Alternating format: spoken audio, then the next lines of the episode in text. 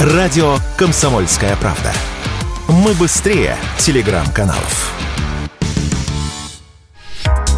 В России пройдет эксперимент по маркировке отдельных видов парфюмерно-косметической продукции и бытовой химии. Он начнется 15 января этого года и продлится до февраля 2025. Такое постановление утвердил премьер-министр Михаил Мишустин. Маркировать будут средства для макияжа, маникюра, ухода за кожей и волосами, зубные пасты, дезодоранты, товары для бритья, моющие, чистящие средства и другие. Инициатива коснется производителей, импортеров, представителей магазинов и торговых сетей. Власти считают, что маркировка поможет бороться с некачественной продукцией и контрафактом на российском рынке, хотя доля такой продукции минимальна, сказал радио «Комсомольская правда» директор Ассоциации производителей парфюмерии косметики товаров бытовой химии и гигиены Петр Бобровский.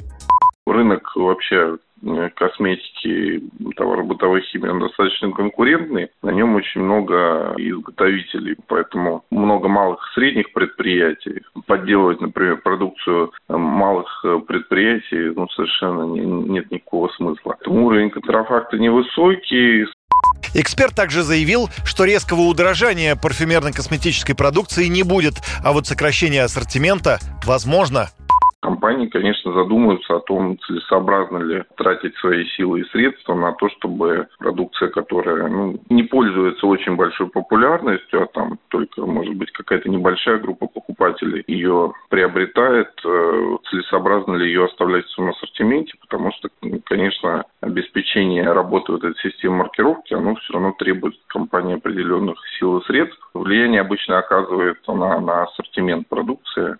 Ожидается, что если эксперимент пройдет успешно, то в следующем году маркировка косметики и бытовой химии станет обязательной для всех. Юрий Кораблев, Радио «Комсомольская правда».